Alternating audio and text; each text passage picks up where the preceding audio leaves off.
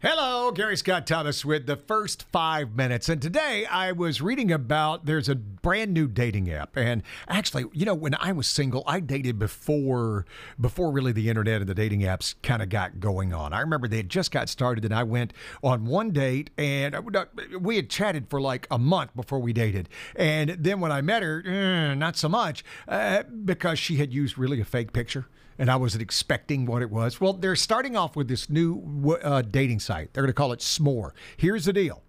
They will send you five profiles. If you click on one of them, they put you in contact with a person, and you have to have a certain amount of chatting beforehand, whether it's email or actually face to face, a phone, not face to face, uh, where you'll talk to each other and see if you develop a baseline of relationship where you find out your common things and hey, what do you like? Oh man, you like putting cheese on monkeys too? Yeah, well, it's one thing I've been doing since I was a kid. Whatever.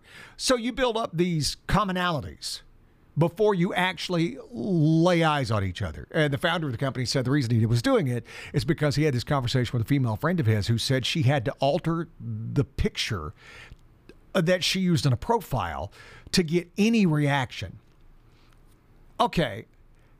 You know, this sounds like a wonderful theoretical idea. We should get to know each other for what's inside that counts, right? But okay, let's also look at nature nature has animals sit back and go, well, you, we pick you based on how you look, or in the case of birds, how you look and how you dance, uh, how you provide, all this other good stuff, right? So we are a visual creature. And like I said, I really enjoyed the lady who I talked to, and we remained friends for a long time after that. But at some point the rubber meets the road and there has to be some sort of physical attraction also. Now here's my thing. Here's the other thing I say. Not only do you like who they are, but you want to meet face to face because you want to see how they interact with other people. Isn't that part of the attraction? I mean, I love my wife, and I'll tell you one of the things I love most about her. I love it when we're in crowds. I love it when we're with people. My wife is simply the most gracious person you'll ever meet. And it doesn't matter if she's dealing with a captain of industry or she's dealing with a guy delivering packages to our house. She treats everybody with grace and and and fun and and the way her eyes light up like she's really listening to you. Listen, it's turning into a Valentine's for my wife. But that's important to me. Not only do I love the way she interacts with me, but I place a lot of value on how she interacts with other people and that requires face to face. We all want to sit back and go, it's what's inside it counts. It really does for a long term relationship. It does it matter what's inside. You see these uh, you see these different relationships where one's a lot hotter than the other. Now, if you exclude a billion dollars, Okay, we can all look at Selma Hayek and go, I'm sure she fell in love for him. I'm sure Melania, yeah. Okay, okay.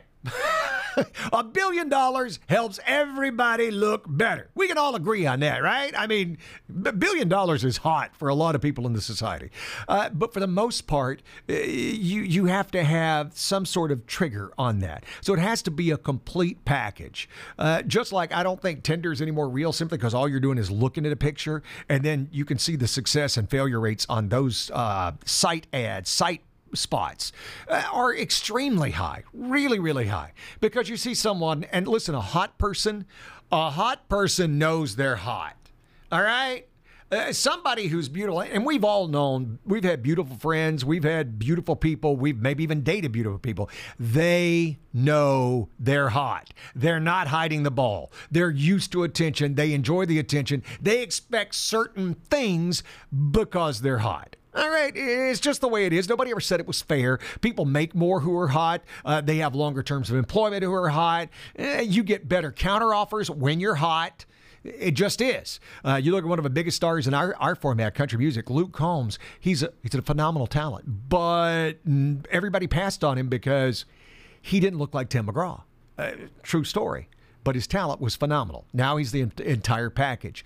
So that's it. Hot people know they're hot and they expect that's why they go through so many relationships because they're continuing to look. All right. To a hot person, there's always a better offer just around the next swipe. Just saying. It's who we are. We just need to accept that and understand you play to the whole package. All right. That's the first five minutes. Thanks for joining me. I'll see you tomorrow. I'm Gary Scott Thomas.